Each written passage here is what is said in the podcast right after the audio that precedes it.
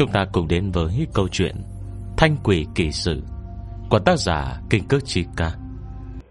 Chương 19 Đường sống. Không sai, Lúc này Sắc trời cũng không tối. Ba người chu hảo nhiên Còn đứng gần, Trùng hợp trông thấy mảng lớn ươn ướt Giữa hai chân mộc hàn mặc. Cả bà bất giác lúng túng quay đi, Cứ cảm thấy Là chỉ sau một ngày ngắn ngủi Đứng trước cô nàng sanh đời này. Mà mặt mũi đàn ông gom góp Bao nhiêu năm qua Đã mất sạch. Nhưng tuy trong lòng hơi gai gai, Thì giờ lại không ai dám đi lên Đỡ cậu bạn dậy. Không thấy cây con đỉa thân dẹt to béo Tên điểm điểm kia, Vẫn nằm nguyên trên người hắn đấy sao? Cả bàn đưa tới cảnh tượng, Hai người ái ân mùi mẫn khi trước, Lại khó nhìn cơn buồn nôn. Nói thật, Mà cây động vật thân mềm kiểu này không chỉ bọn con gái ít người thích Mà cả con trai. Thích rắn, thích gì thì có, Nhưng chưa có nghe nói Thích địa bao giờ à? Nặng khẩu vị, Mất danh giới quá rồi. Tuy là Hà Thanh có linh lực, Nhưng bản tính thực chất Cũng không khác những cô gái khác quá nhiều. Bây giờ thấy con đỉa tên điểm điểm kia Cũng khó nén khó chịu. Nhưng vì có năng lực tự vệ, Thành thử biểu hiện của cô Mới bình tĩnh hơn chút ít. Nếu nguyên hình của điểm điểm này Là hồ ly tinh hay gì gì khác, Vậy đã không tê nỗi Ở đây có tận mấy người Mà không một ai dám tiếp cận. Nhưng cái lớp toàn học sinh kém, Bỗng có một người đỡ kém hơn. Tần điểm biểu hiện của Hà Thanh Có vẻ khá nổi trội. Đương nhiên Nhưng việc này Đám chu hảo niên Chẳng thể phát hiện ra được. Chỉ coi Hà Thanh là thiên sư Nên tài cao gan lớn. Là chuyện thường thôi. Mộc hàn bằng đưa lưng về phía mọi người, Vai run run rúm gió. Trần Thành liếc mấy cái, Còn tưởng Hàn sắp choáng váng tới ngất luôn rồi ấy chứ. Dù sao mới ban nãy, Còn kêu gào thảm thiết như vậy, Bây giờ lại nói không việc gì, Dù là ai cũng khó mà tin. Hắn ngập ngừng hỏi, Đại sư, Nó, Có phải nó Sắp không được rồi không? Chuyện Chuyện thế này Nhận bài học cho nhớ lâu rồi. Chắc không tê nội phải chết chứ. Huống hồ Huống hồ vừa rồi điểm điểm Còn khi nó thê thảm như vậy. Không chừng đã bị nội thương gì không biết. Có cần bao chóng chữa trị không? Hà Thanh mở to mắt, Ngạc nhiên Vì sự to gan của người này. Kê đó dừng dưng đáp. Không cần. Bác sĩ cây gì? Vừa rồi điểm điểm có làm gì hắn đâu? Chỉ là uốn éo trên người một hồi, Cho hai bên tiếp xúc thân mật Để cùng ôn lại cái cảm giác Đảo điên trên giường ấy mà. Trần Thành chỉ thuận miệng hỏi một câu như thế. Giờ nghe câu trả lời của Hà Thanh Mà ra đầu tê dần, Lên giường đảo điên Với một con đỉa gì gì kia. Vai hắn run run, Cuối cùng lùi vào một bên, Miệng câm như hến. Nhưng đợi khi bình tĩnh bớt lại, Thành những phần cơ thể lộ ra bên ngoài, Gồm cả tay chân bọc hàn mặc, Đều không có vẻ như bị thương gì Trần Thành đã tin tưởng lời Hà Thanh. Còn về việc đảo điên kia, Thà bị tần cho một trận Còn tàn ác hơn. Suy cho cùng, Hẳn trời sinh phái nữ Đã căm ghét những tên háo sắc, Cảm xúc hơi dữ dội một chút, Chắc cũng cũng thường thôi. Tuy vậy, Hà Thanh nhìn con đĩa lớn Nằm trên người Mộc Hàn mặc, nhíu mày. Địa bàn minh đại Mà cũng dám cản rỡ, Xem ra đã đói khát lâu lắm rồi. Hôm nay, Vì bọn này tới sớm, Nên mày mới chưa kịp tổn hại tính mạng người. Nên tội chết có thể miễn, Tội sống lại không thể tha. Mày có phục không? Trường Hùng vẫn luôn không lên tiếng, Giật giật chân mày. Bây giờ mà có hỏi có phục không? Trước đó con đỉa kia Đã nghe lời vậy rồi. Giờ làm gì có chuyện không phục? Quả nhiên hồi lâu sau, Con đỉa kia mới co do, Leo xuống khỏi người mộc hẳn mặc, Rồi trơn tới. Đồng thời, giọng nói rất nhẹ, Lan ra trong không khí, Hình như hơi run run. Phục. Tốt. Hà Thanh hài lòng gật đầu. Mày tính ra, Còn có cốt khí hơn tên đó đấy. Hà Thanh chậm rãi bước tới bên con đỉa Hôm nay Mà chịu hình phạt này.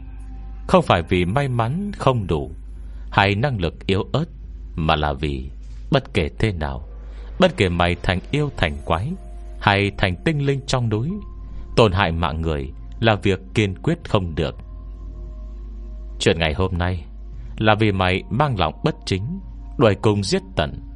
Nếu mày chỉ biến ảo ra thân thể Tìm những kẻ cam nguyện Trải một đêm xuân với mình. Có thế nào, Tao cũng không nhúng tay. Vì chút tinh khí mất đi trong đêm ấy, Tinh ra Cũng không hơn tinh khí mất đi trong giấc ngủ Của người bình thường là bao. Nhưng ai bảo Mày cứ khư khư bên tên nhu nhược này? Hà Thành liếc nhìn Mộc Hàn mặc trên đất. Thầy vài hắn Vẫn đang co quắp lại không nói thẳng. Còn muốn nuốt chừng hắn, Nên không còn cách nào. Phạm sai thì phải nhận phạt thôi. Cơ thể con đỉa run run, Nhưng chỉ chốc sau Đã bình ổn trở lại, Phát ra một giọng nói mỏng nhẹ. Vâng đại nhân. Hà Thanh gật đầu, Rồi ngay khi mọi người còn chưa kịp chuẩn bị tâm lý, Đã tiện tay Nhặt một đoạn cây khô bên dưới đất lên. Thẳng tay đâm thẳng vào chính giữa cơ thể con đỉa Sau một tiếng hét thảm thiết vang lên Giả khụt hai đầu cơ thể con đỉa cong lên thật cao. Người oằn cong, Nòm như vành trăng khuyết. Thần kinh như bị người ta cưỡng chế kéo căng. Phản xạ có điều kiện Làm cơ thể dựng cao, Không thể cử động. Tiếng hét đó thật sự qua mức thảm thiết. Lại nghe như tiếng nước nở của thiếu nữ. Mọi người không ngăn được cơn sợ hãi, Không hẹn mà cùng nghĩ. Vì thiên sư này, Thủ đoạn đúng là ác độc. Hà Thanh lại chẳng có tâm trạng nào Để ý tới suy nghĩ của những người khác. Nhanh cây kia vẫn cắm sâu vào mặt đất. Ngón trỏ cô Đặt trên một đầu cành cây. Luồng sáng mãnh liệt Không ngừng từ đầu ngón rót vào cành cây Khi cơ thể con đỉa Đang bị đong đinh vào mặt đất, Không ngừng co cụm Rồi lại duỗi thẳng Quần tròn rồi bắn lên. Đau đớn như phải chịu cảnh rút gân chặt tủy. Mà Hà Thanh, Với từ cách người thi bảo thì trên mặt lại không hề có vẻ mềm lòng. Hồi lâu sau, Hà Thành mới rút cành cây khô kia quẳng ra xa. Con đìa trên đất co quắp người, Cơ thể cưng đơ trong chốc lát Rồi lập tức thu nhỏ lại. Từ cơ thể to lớn chừng mét rưỡi, Nó đã trở thành kích cỡ con đỉa bình thường, Chỉ chừng 3 tới 5cm Nằm trên chiếc lá cây Đặt lẫn trong đất bùn, Trông không hề bắt mắt. Nếu không phải ai nấy Vẫn luôn căng mắt ra quan sát, Có khi bây giờ Đã không tìm thấy nó ở đâu. Đến tận lúc này, Hà Thành mới phủi phủi tay, Thản nhiên nói, Thả cho mày một con đường sống, Đi ra theo đường công nước, Rời khỏi ngôi trường này. Từ này không được tới đây nữa. Con đỉa nhỏ cất tiếng nói mừng rỡ Vâng Đa tạ đại nhân, Giờ tôi sẽ đi ngay. Hà Thanh gật đầu Ném mặt bình thản, Rất ra dáng cao nhân. Nếu để tao biết, Mày lại hại tới mạng người, Hình phạt sẽ không phải thứ mày muốn nhận đâu.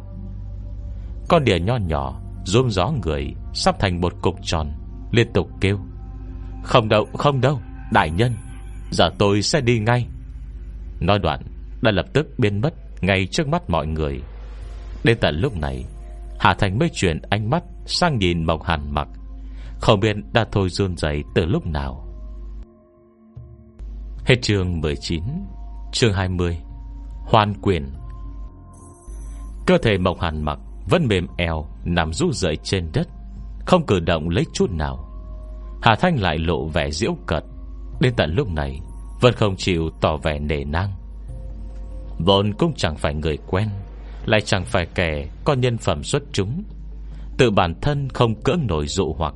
Chuốc họa vào mình. Cô giúp là ơn Không giúp là bình thường. Chẳng ai nói gì được hết. Lúc đầu tưởng là chuyện Chiến đấu với yêu quái Cứu vớt thanh niên độc thân lớn tuổi. Thế mà lại phát hiện tên này Đã sẵn biết đối phương là yêu tinh.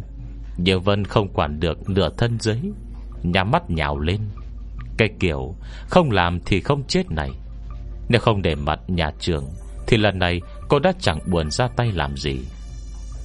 Này, Đầu sò đã giải quyết rồi, Còn run rẩy gì nữa hả? Bình tĩnh rồi thì đứng dậy ngay. Hà Thanh vừa nói, Đã ba người chu hảo niên, Đã mơ màng chả hiểu mô tê gì mới bừng tỉnh. Hoa ra vừa rồi Mộc Hàn mặc, Cứ run hoài vậy, Không phải vì cơ thể khó chịu, Mà là do sợ quá. Mai lâu sau, Mộc Hàn mặc mới run rẩy ngẩng đầu. Hà Thanh đứng khá gần, Lập tức trông thấy rõ. Ồ Hà Thanh lập tức bước lùi về sau. Đã thấy tên con trai cao lớn, Không còn cường tráng này, Đã giàn ruộng nước mắt nước mũi. Mặt loáng nghiêng nước, Trông rõ là gai mắt. Hà lại vẫn không tự ý thức được, Gian nan bỏ dậy, Lại đành quỳ luôn xuống trước Hà Thanh. Hà Thanh bực bội, Vội vươn tay, Dùng linh lực Xanh cổ áo hắn, Ném vào một thân cây gần đó.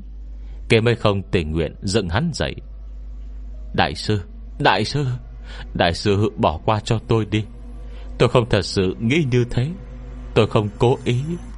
Năm nay tôi mới 23 Trong nhà chỉ có một mình Là con trai độc nhất. Tôi cũng bị lừa gạt thôi.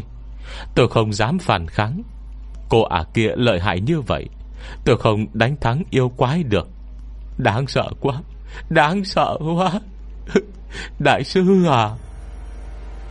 Bồ lô bà lạ, một chàng dài đứt quãng, Cuối cùng cả mấy lời như, Eo đau lắm, Có phải thận hư rồi không?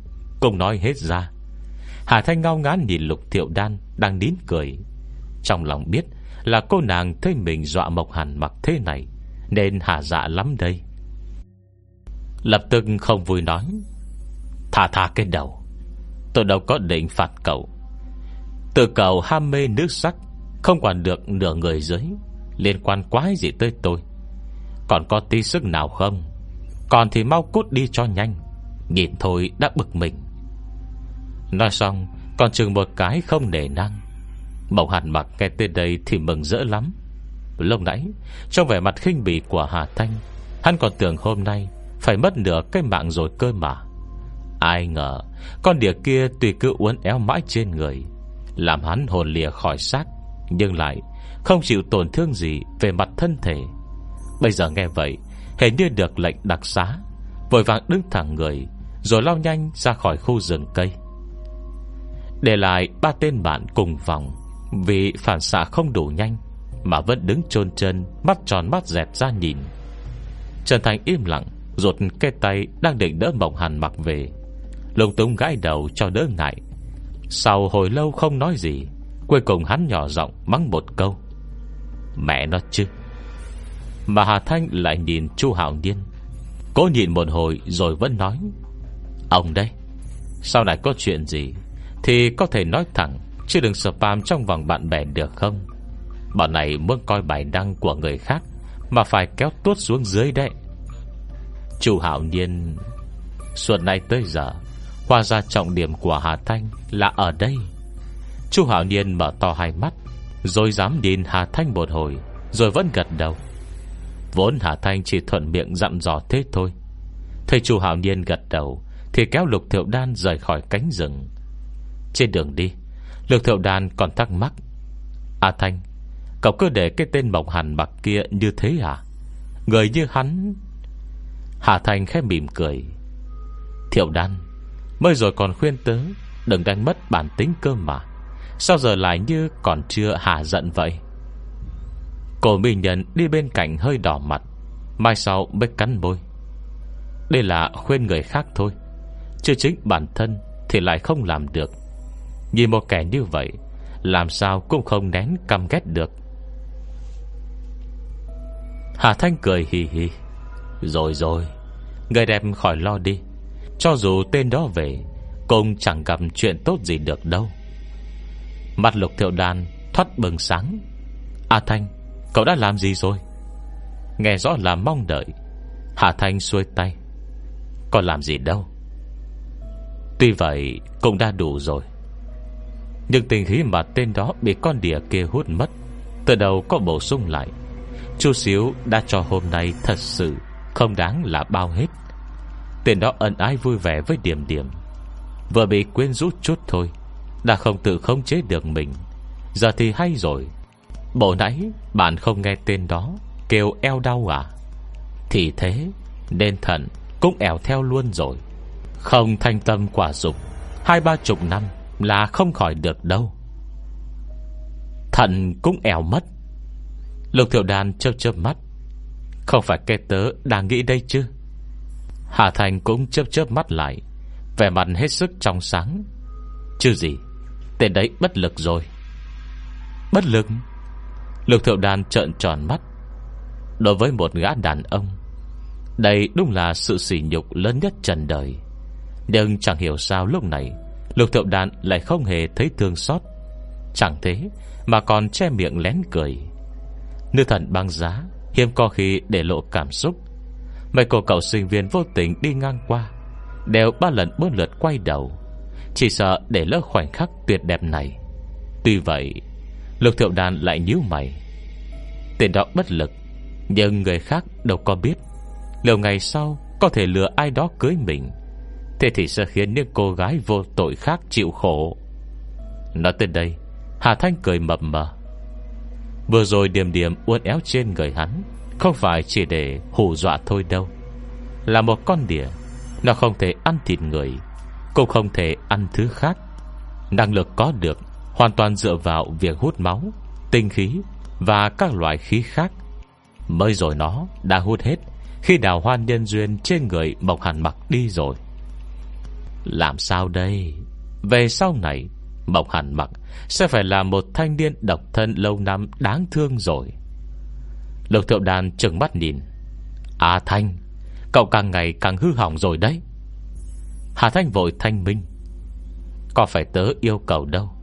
Là điểm điểm tự tiện hành động mà. Dù gì Mộc Hàn mặc Cũng ôm cho nó Cả đống tội như vậy. Tuy nó không thấy vấn đề gì, Nhưng cũng đâu thể coi như không nghe. Đây chỉ là trò Trả miếng nho nhỏ thôi. Ở thì hơn nho nhỏ chút xíu. Vận may hay nhân duyên gì kia Cũng phải chừng Hai ba chục năm Mới hồi phục lại được. Nếu không phải vậy, Vừa rồi điểm điểm đã có thể chịu hình phạt nhẹ hơn chút nữa. Là còn chưa dứt, Đã thấy lục thiệu đan cười thật tươi. Nhưng mà, Tớ thích. Hạ Thanh, Thôi thôi, Ngàn vàng cũng khó mua được Cây cô nàng thích. Lục thiệu đan thấy vui là được rồi. Hết chương 20 Phiên ngoại 2 Thuật điểm kim.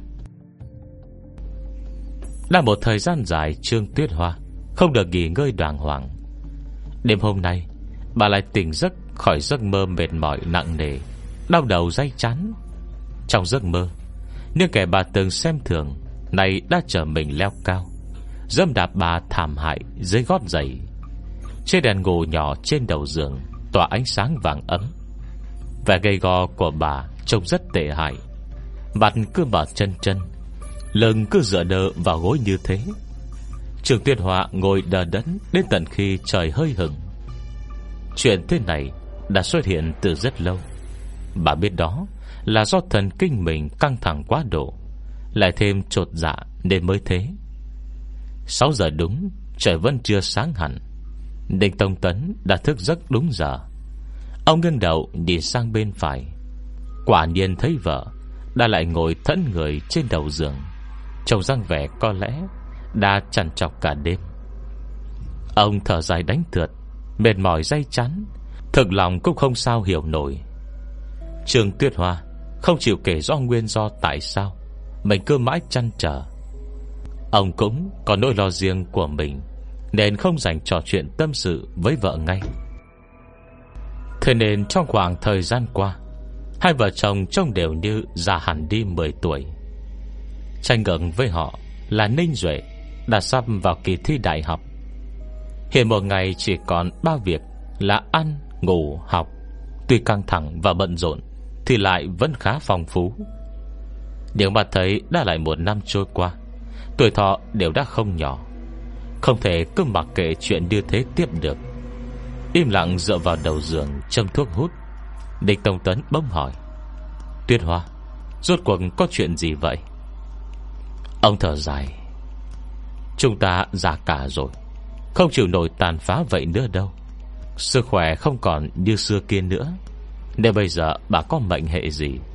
Đây Duệ sắp thi đại học rồi, Ảnh hưởng đến việc học của nó thì biết làm sao? Thật ra, Với những gia đình như nhà họ, Thành tích không phải thứ quyết định tất thảy. Nếu thi tốt, Lê lịch hồ sơ đẹp hơn, Nói ra sẽ được coi trọng hơn. Khởi điểm cao hơn chút ít. Còn thi không tốt, Vậy cũng không phải là không thể tạo ra thành tựu. Mà muốn vào đại học Vẫn là việc không khó gì. Ông nói vậy chẳng qua, Chỉ để Trương Tuyết Hoa Sớm nghĩ thông suốt, Chịu kể tâm sự của mình ra thôi.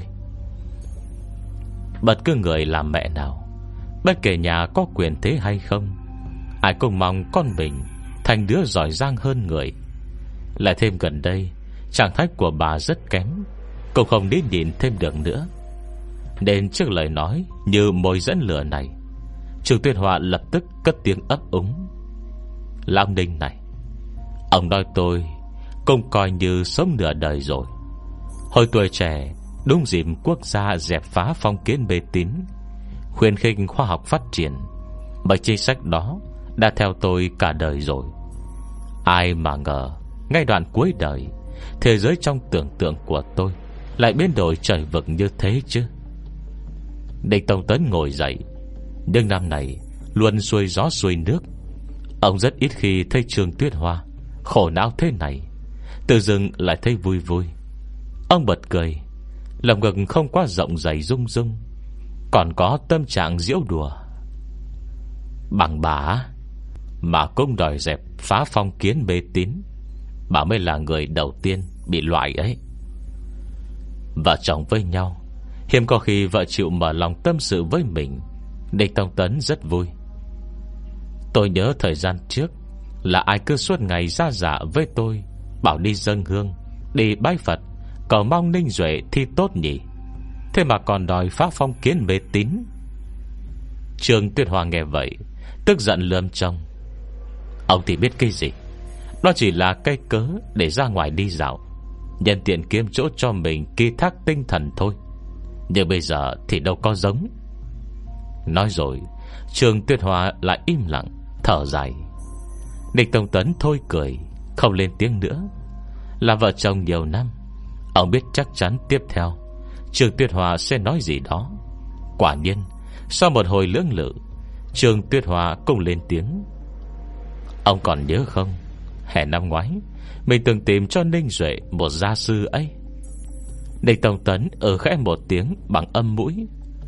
Thời gian đó, Do Ninh Duệ đột ngột thay đổi, Nên nhà bọn họ Thật sự rất rối loạn.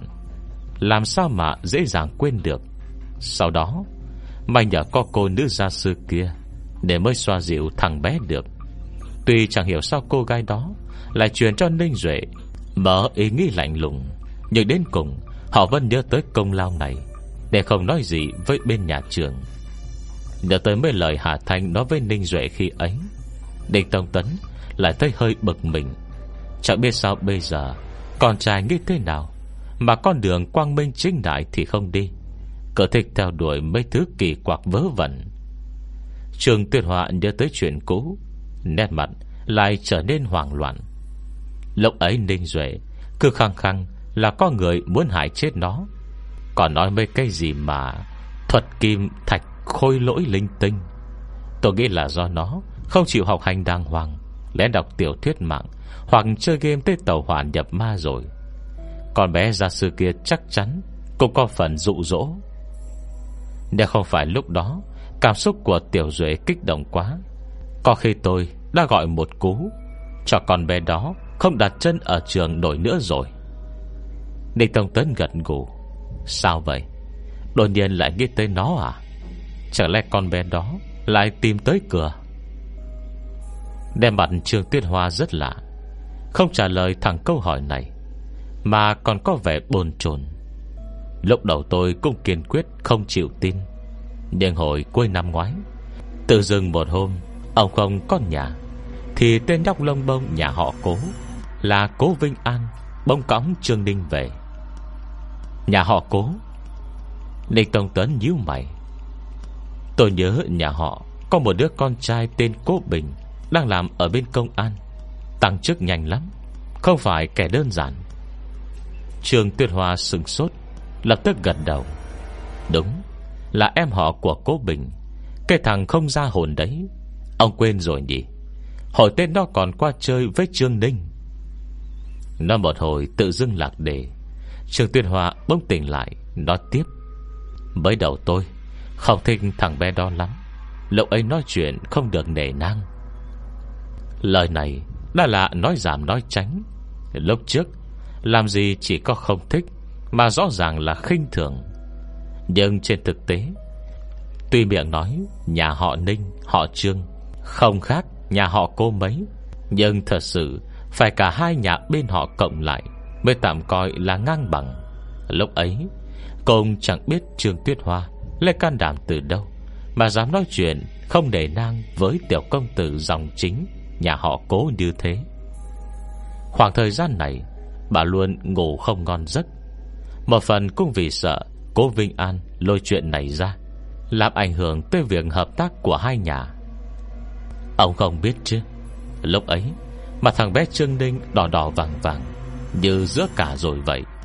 Miệng còn mọc hai cây răng nanh. Răng vừa dài vừa nhọn, Người cứng đờ không nhúc nhích gì, Cứ y như khúc gỗ vậy.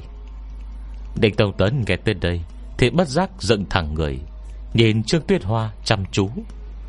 Trương Tuyết Hoa Lại không hề nhận ra, Bà đang đắm chìm trong hồi ức của mình, Miệng lẩm bẩm.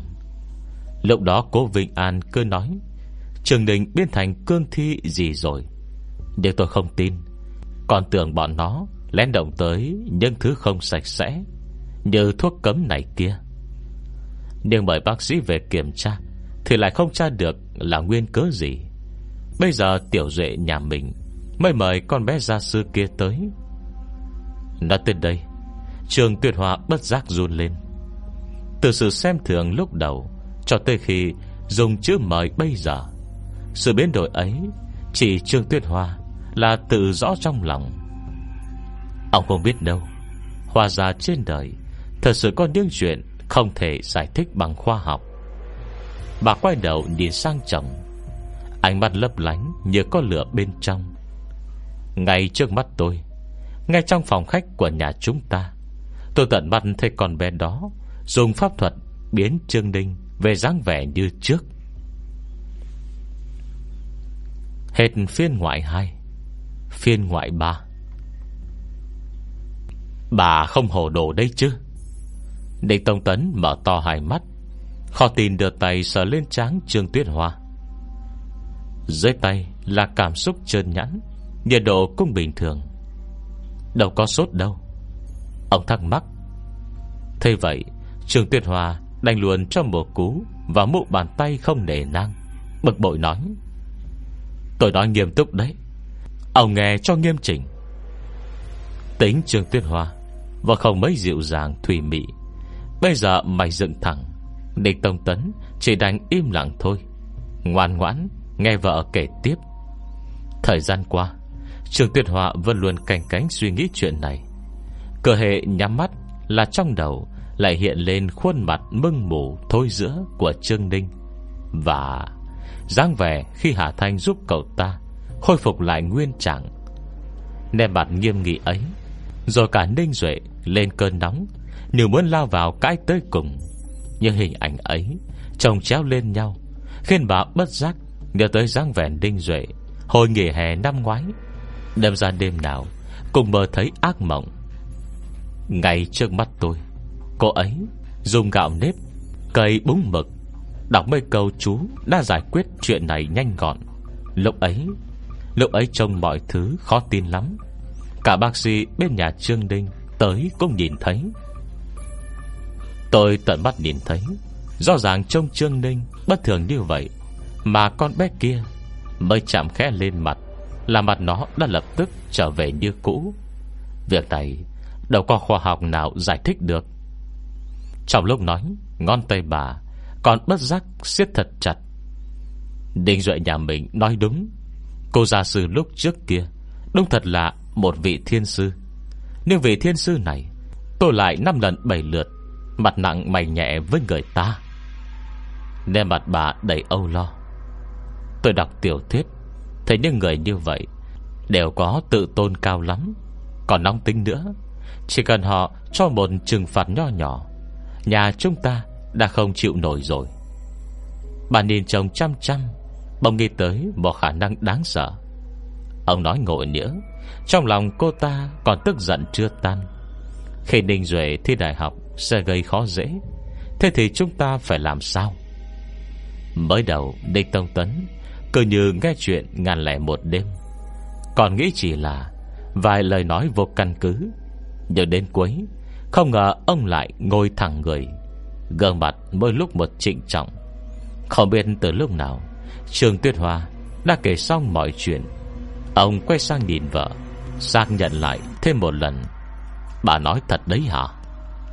Trường Tuyết Hoa ủ rũ gật đầu. Chứ còn gì nữa. Tôi đã lớn tuổi thế này rồi. Có chuyện gì mà không tự giải quyết được đâu. Nếu không phải chuyện này Quá khó tin, Làm gì có chuyện tôi mất ngủ lâu như vậy. Hôm trước đi dạo phố, Người ta còn bảo tôi già rồi. Ôi ôi, Đề tài này tới đây là ngừng được rồi. Ninh Tông Tấn Hiểu tính đàn bà. Sợ nói một hồi thì lạc đề mất, Nên vội quay về chuyện chính. Bà nói cô gia sư kia Chính là vị thiên sư, Đã cứu Ninh Duệ và Trương Ninh. Thấy Trương Tiên Hoa gật đầu, Ông trầm ngâm một hồi rồi an ủi. Đừng lo, Trước kia chúng ta chưa từng gặp chuyện này. Nhưng theo tôi biết Người càng có bản lĩnh Thì lòng dạ lại càng rộng rãi. Cho dù đang tính tự tôn, Nhưng đằng nào Đó cũng còn là một cô gái trẻ mà. Sau khi giúp Ninh Duệ Mà vẫn còn có thể Tới giúp chúng ta thêm, Chắc chắn là không phải hẹp hòi. Sau này chúng ta Chân thành xin lỗi ít nhất Vẫn có thể cứu vãn một hai. Ông nói quá chắc chắn Trường Tuyết Hoa không mấy tin. Nhưng bà cẩn thận quan sát chồng mình, Lại phát hiện nói xong lời này, Tâm trí ông không biết đã bay tới đâu, Hình như đã đang thất thần. Ngay khi bà chuẩn bị hỏi, Ninh Tông Tấn vẫn nói, Bà con nhớ tôi, Có một người chị không? Hả? Trường Tuyết hòa sừng sốt Mai lâu sau mới tình hồn. Ý ông Là cô chị chưa kết hôn Đã chết yêu kia. Tôi nhớ như tên là Ninh. Ninh Vệ Lan đúng không nhỉ? Ninh Tông Tấn thở dài. Trên thực tế, Không phải chị ấy chưa kết hôn Đã chết yểu. Chỉ là chẳng biết lúc đó Bị bỏ bùa mê gì Mà điều kiện tốt như vậy. Giả thế tốt như vậy, Nhưng cứ phải vừa mắt cái tên côn đồ ất ơ Trong chấn nhỏ. Chị ấy về nhà, Vừa tuyệt thực, vừa đòi tự vẫn, ồn ào tới tận hơn 2 năm rồi. Mới trôn thoát được như ý. Sau kết hôn với người nọ. Hả? Nghe chuyện này Trường Tuyết Hoa mắt tròn mắt dẹt Nhưng người có ra thế như họ, Có ai không lớn lên trong sang quý? Cho dù Còn kẻ ham chơi, Không hiểu chuyện, Thích người nhà bình thường. Nhưng bình thường cỡ nào Cô phải có một hai bản lĩnh đang nói chứ? Ai đời Đang nghe một cô tiểu thư Thích một tên lưu manh phố chợ bao giờ. Trong mình thì mình biết Ninh Tông Tấn Không có chí hướng lớn gì. Nhiều năm làm việc trong cục tôn giáo Nên giờ, Tình cảnh đã trở nên trầm lắng lại ôn hòa. Bây giờ có thể trưng vẻ căm ghét ấy, Trên người kia Là lưu manh ất ơ phố chợ. Vậy nhân phẩm người kia Có mà phải kém cả bọn lưu manh. Nên mặt Ninh Tông Tấn Bắt đầu trở nên mông lung.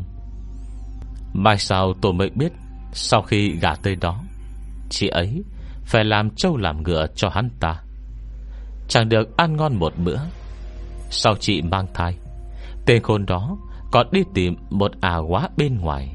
Cuối cùng thì chị ấy, Nói tới đây, Giọng Ninh Tông Tấn trở nên nghẹn ngào, Lại có vẻ thương xót.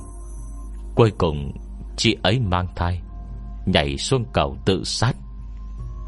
Tin này nghe thôi đã thấy xúc động. Trường tuyết họa ngỡ người, Không biết nên có biểu cảm gì. Tuy Ninh Tông Tấn Chỉ kể về Ninh Vệ Lan Qua vài lời ngắn gọn, Nhưng Trường Tuyết Họa vốn nhạy cảm, Đã biết trong những lời này Chắc chắn còn cất giấu ít chuyện chưa nói ra. Chỉ là Bà Ninh chồng mình thắc mắc, Nghe nói hình như chị ông lúc trẻ Là một người rất xuất sắc đã thích một người bình thường kể Cũng không phải chuyện không thể xảy ra. Chúng ta cũng có thể chấp nhận. Nhưng Nhưng một tên côn đồ Ngay trong lúc mình mang thai Mà đi tìm người đàn bà rồi. Ngày thường, Không được ăn một bữa ngon, Nghĩ chắc có thế nào Cũng không thể tâm đầu ý hợp Với hắn được chứ. Thậm chí, còn không tiếc gay gắt với gia đình Suốt 2 năm, Nhất quyết muốn lấy hắn. Việc này chắc chắn không bình thường. Ông chưa điều tra thử hay sao? Chính vì điều tra rồi, Nên tôi mới càng không hiểu. Ninh Tông Tấn nhíu mày.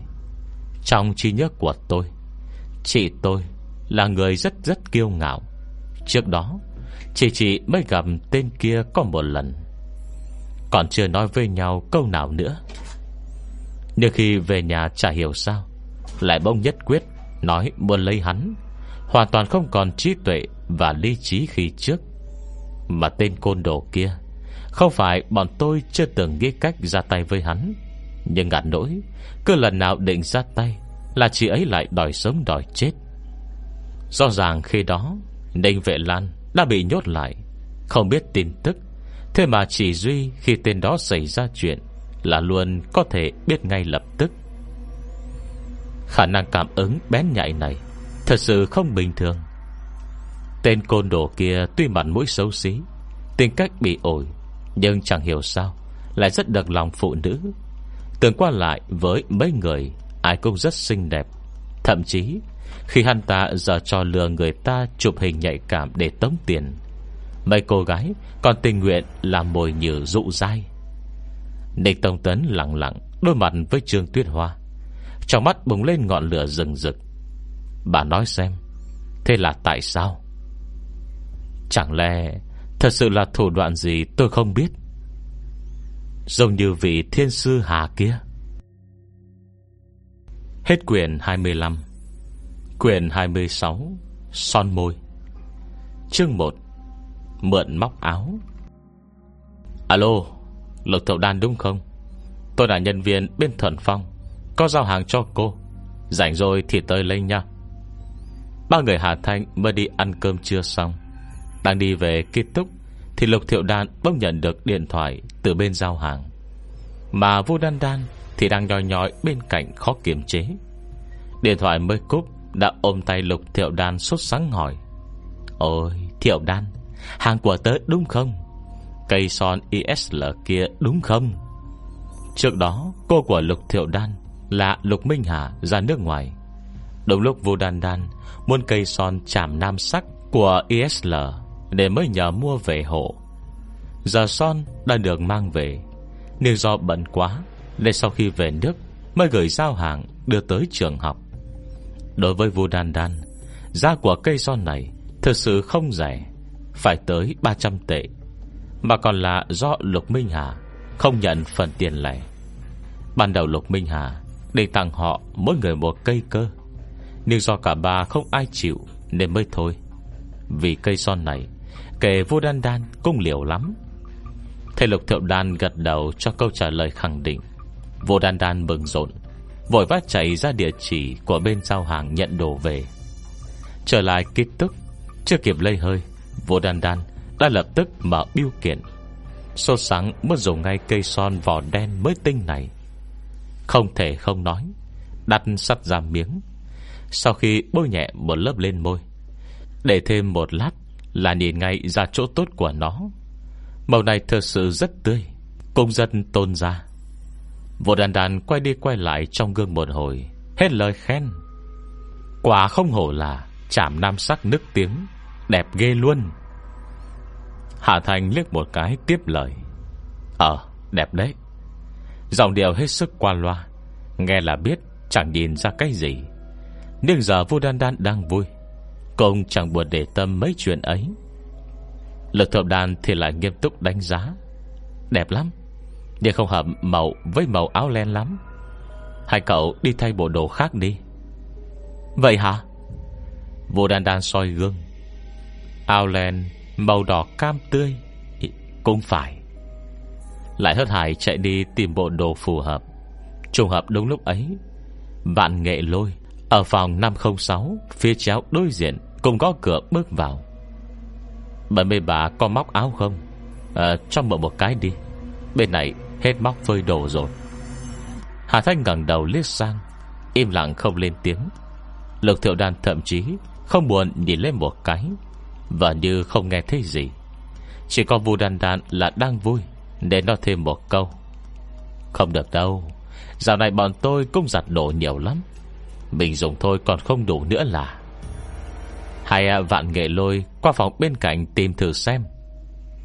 Tất nhiên là nói bừa thôi. Phòng họ quần áo nhiều, Nên dân tới móc áo cũng nhiều. Cho mượn một cái, Cũng không phải chuyện gì không được. Nhưng ai bảo người tới, Lại là vạn nghệ lôi cơ chứ? Cô nàng này Có khuôn mặt khá ngây thơ, Trông lanh lợi dễ thương, Nhưng khả năng tự lo cho cuộc sống lại biết bát không nhìn nổi. Ba năm vào đại học Nguyên khu nhà này Cơ hồ ai cũng bị cô nàng Mượn ít nhất một lần.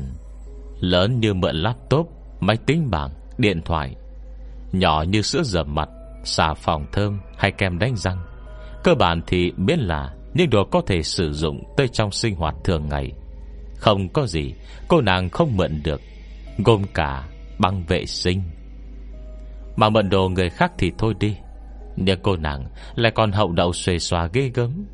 Lần trước tiền tâm ý của phòng bên cạnh Cho cô nàng mượn iPad. Mới mượn có ba hôm Mà khi nhận lại Đã bị vỡ mất hai góc. Còn những vật nhỏ như kem đánh răng, Xà bông nọ kia Thì lại càng không nói tới. Chút vật nhỏ như vậy Mà miệng đòi cũng ngại chứ. Cho dù thật sự có người muốn dùng đến để gặp cô nàng đòi lại thì cô nàng cũng sẽ trưng ra Cái bản mặt Đến là đáng thương. Mặt như đang nói, Bà đúng là hẹp hòi, Chỉ tới để gây sự. Xà bông Sữa rửa mặt, Kẹp đánh răng thôi mà. Có cần thế không? Có tới tận đây để đòi. Tôi cùng đâu phải không trả nổi. Có người ôm cục tức bỏ đi, Nhưng không phải ai Cũng là người tốt tính. Lúc ấy, đã có người xông tới nói Tôi biết bà trả được. Thế thì trả đi chứ. Nếu mới nói được một câu như vậy, Vạn nghệ lôi Đã đỏ hoe mắt, Khóc lọc chạy xuống dưới tầng. Không chỉ khóc, Mà còn ngồi khóc Ngay chỗ bồn hoa Giữa hai tòa kết túc nam nữ.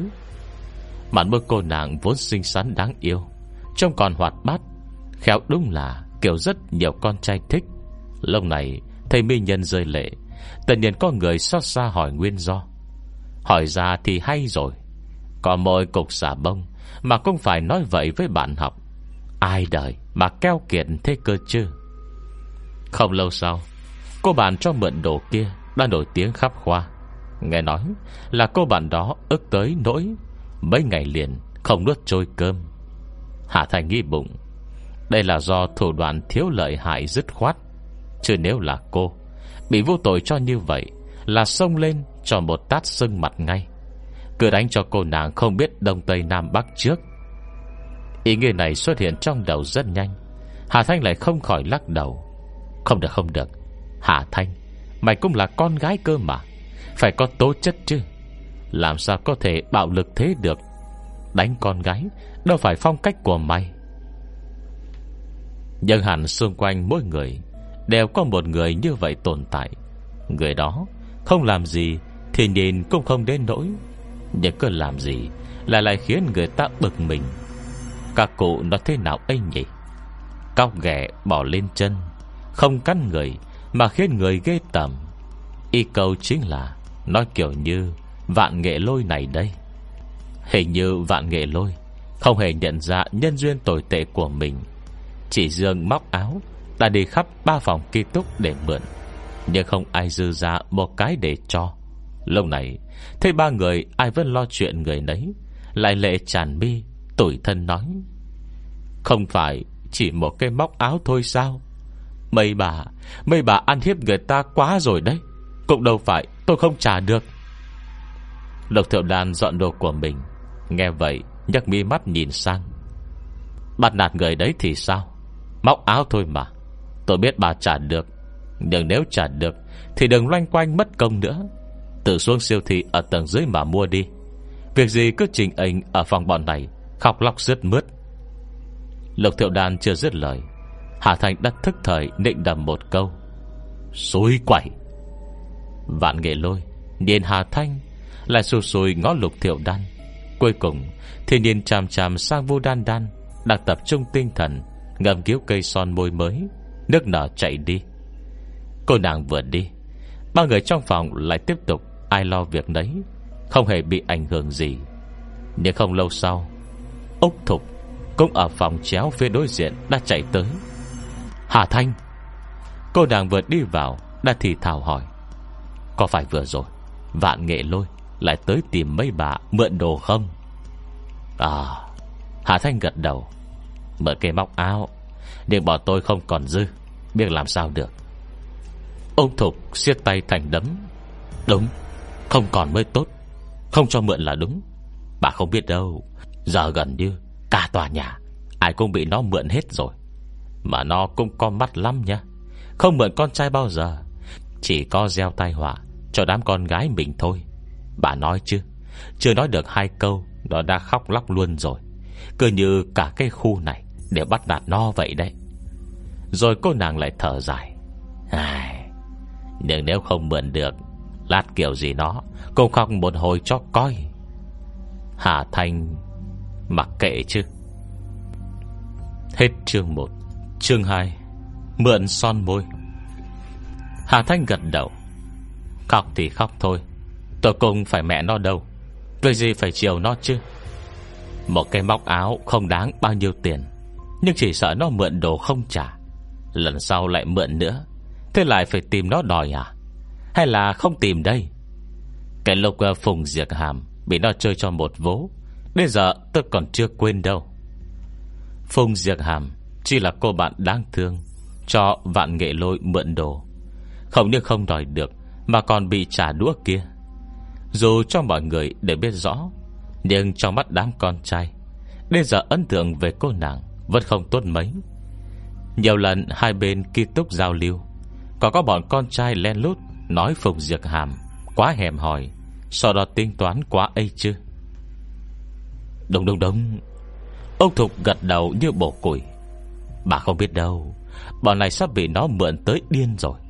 Trong phòng bây giờ à Trừ giường với chăn ra, Thì cây gì dùng xong Cũng phải khóa kỹ hết. Nếu không hở ra Là nó dùng thẳng không xin luôn. Còn nói là, Ông Thục lên giọng On en nói À trời ơi. Hôm nay tôi không còn cái gì hết đấy. Mượn của bà xíu nha. Chỉ dùng xíu thôi.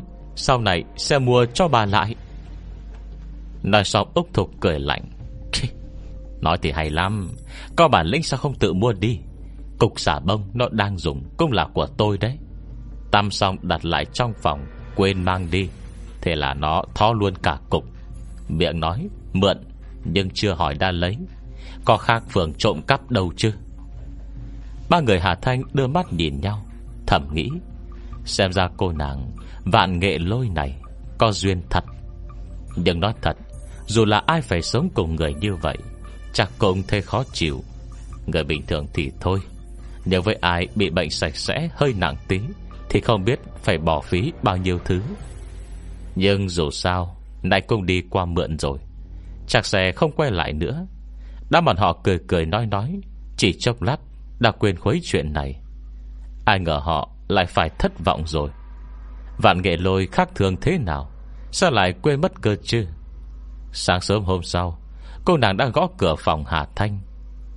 Đan đan này, Hôm qua tôi thấy hình như Bà mua một cây son ISL Cho tôi mượn dùng tí xíu được không nhỉ? Hôm nay tôi ra ngoài, Quên mang son theo rồi. Vô đàn đàn liếc cô nàng một cái. Thả nhiên vặn kín cây son đáp. Quên hả? Thì có sao đâu.